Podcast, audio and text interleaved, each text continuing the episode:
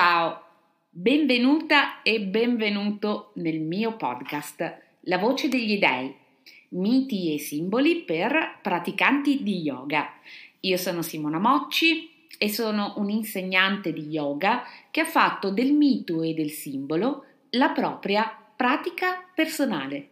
Riprendo con questa puntata la serie degli avatar di Vishnu eh, che era stata temporaneamente sospesa, un po' per esigenze estive, un po' perché erano emersi anche proprio dalle vostre eh, restituzioni, dai vostri contatti che amo moltissimo, quindi mi raccomando continuate a scrivermi, a scrivermi nei messaggi, a scrivermi ehm, nei commenti al podcast, sui social e anche via mail eh, perché eh, sono eh, le interazioni con voi che creano il podcast e quindi come stavo dicendo attraverso suggerimenti, esigenze, eh, relazioni con le persone che ascoltano il podcast ehm, sono emersi nuovi temi.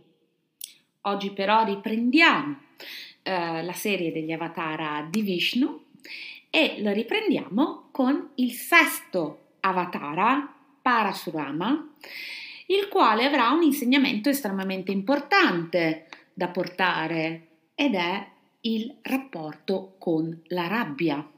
Mm? Parasurama, letteralmente rama armato di ascia, come dicevo, è il sesto avatar di Vishnu. Vishnu, ti ricordo, si è incarnato nel mito svariate volte per salvare eh, il mondo, l'universo, dalla sua stessa degenerazione. Quando Vishnu si incarna in Parasurama, si incarna in una figura che sta a metà tra una sceta ed un guerriero.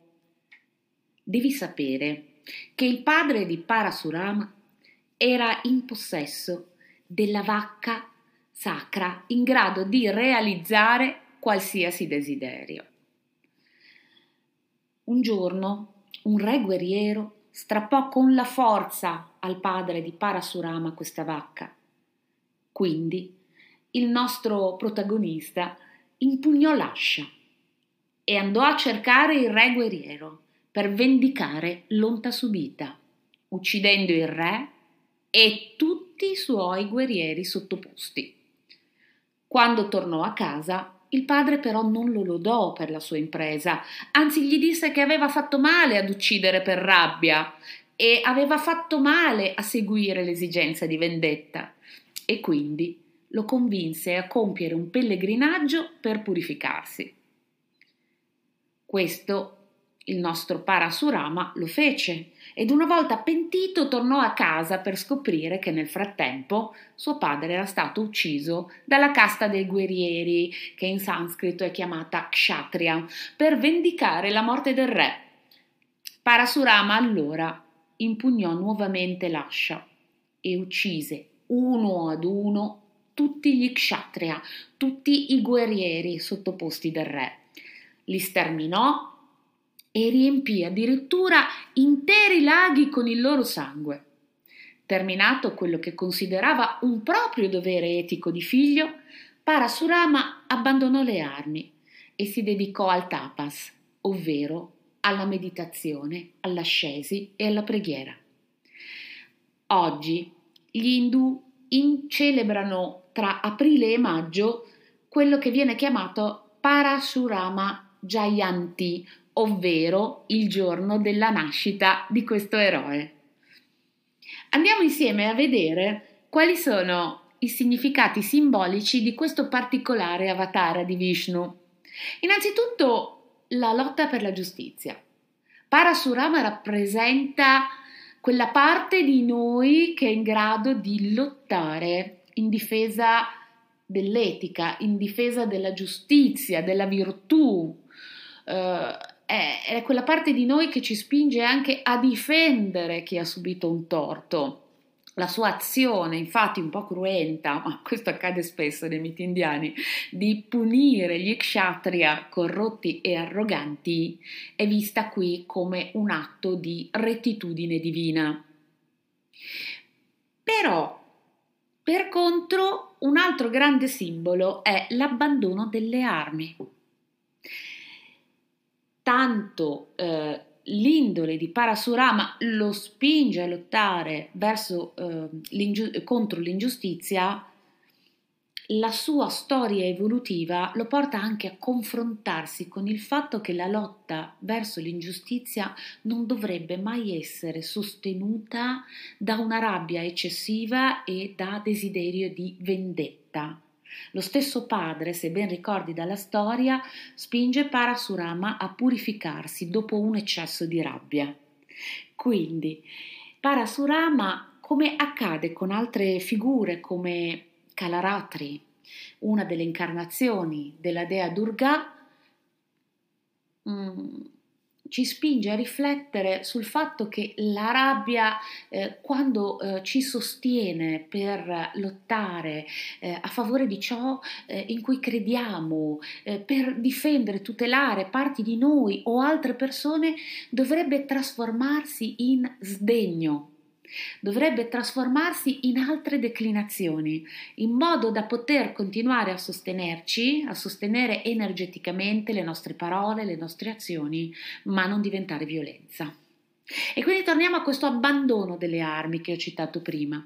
La rinuncia di Parasurama alle sue armi e il suo ritiro nella meditazione, le sue azioni di purificazione simboleggiano la trascendenza da un'energia bruta, eh, dalle, dall'esigenza dell'esercizio del potere, dell'ego, in favore della spiritualità, della crescita e della pace interiore.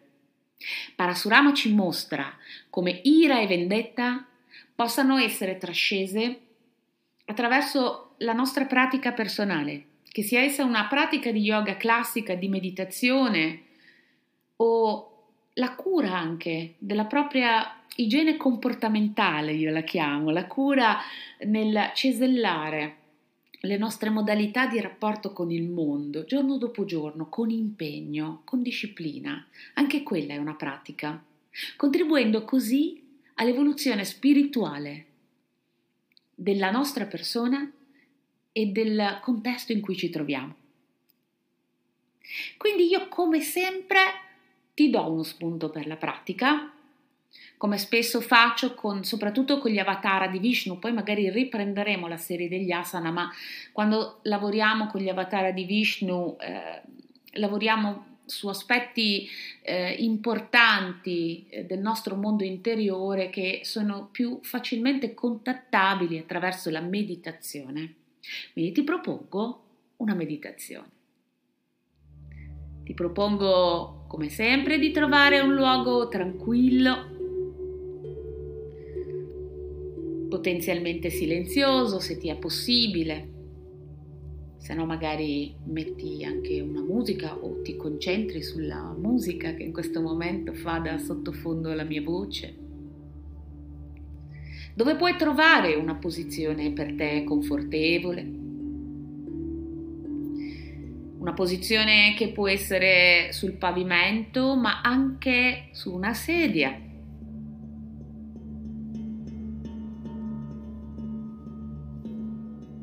E una volta che hai stabilito per il tuo corpo la comodità, ti invito a chiudere gli occhi, a portare l'attenzione al tuo respiro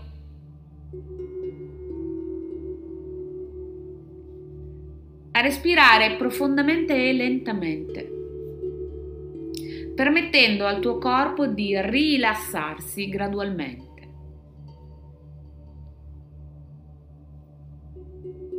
Focalizza l'attenzione sull'aria che entra, sull'aria che esce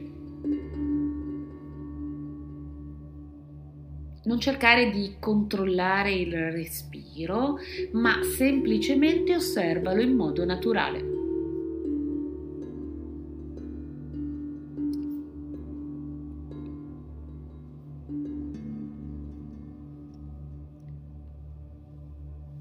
Immagina quindi la tua rabbia come una nuvola scura al tuo interno Visualizza questa nuvola che si dissolve lentamente mentre continui a respirare. Osservala mentre ad ogni espirazione si disperde sempre di più, diventando sempre più trasparente e leggera.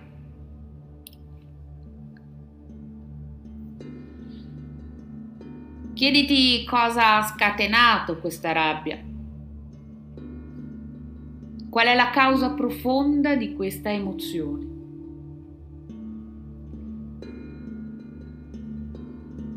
Accogli questi pensieri senza giudizio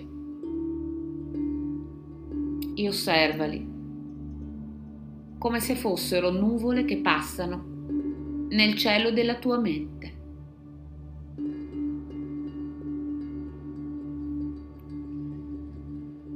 Quindi, concentra ora la tua attenzione sulla persona o sulla situazione che ha scatenato la tua rabbia.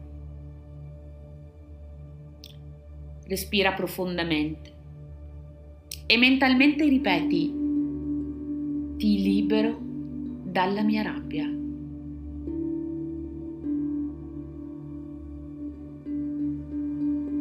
Ripetilo per qualche volta dentro di te. Ti libero dalla mia rabbia.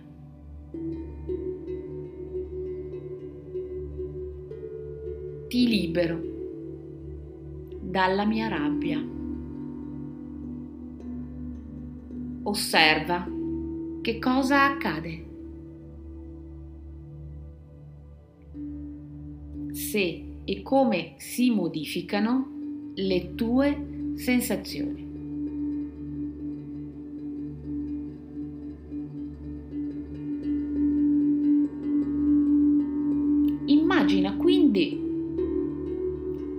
Flusso di energia calma e compassionevole che esce dal tuo cuore e avvolge te e la persona o la situazione che ti ha ferito.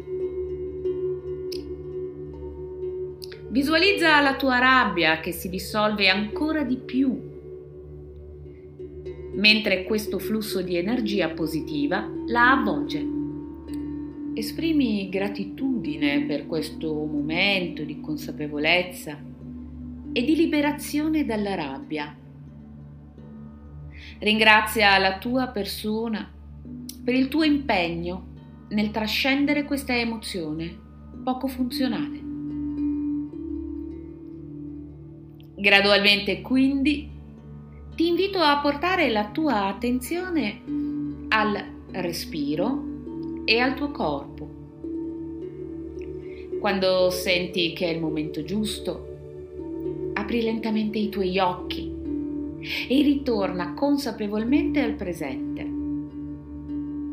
Ricorda che la trascendenza della rabbia richiede tempo e pratica Ripeti questa meditazione ogni volta che senti la rabbia emergere e con il tempo potresti notare un miglioramento nella gestione delle tue emozioni e una maggiore calma interiore.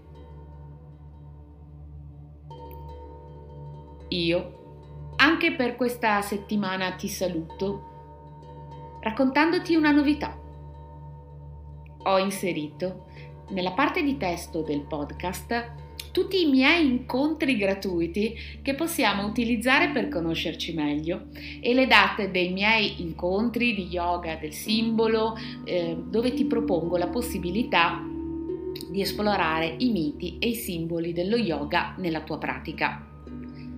Da gennaio poi partirà un progetto speciale che è nel mio cuore da molti anni, una vera e propria scuola di specializzazione sul simbolo e sul mito per insegnanti di yoga e per praticanti di questa disciplina. Sarò felice di darti maggiori informazioni molto molto presto.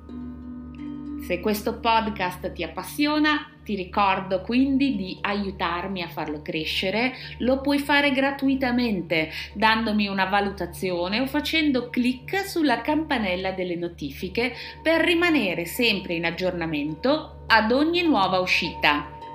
Ti auguro una buona settimana. Om Shanti.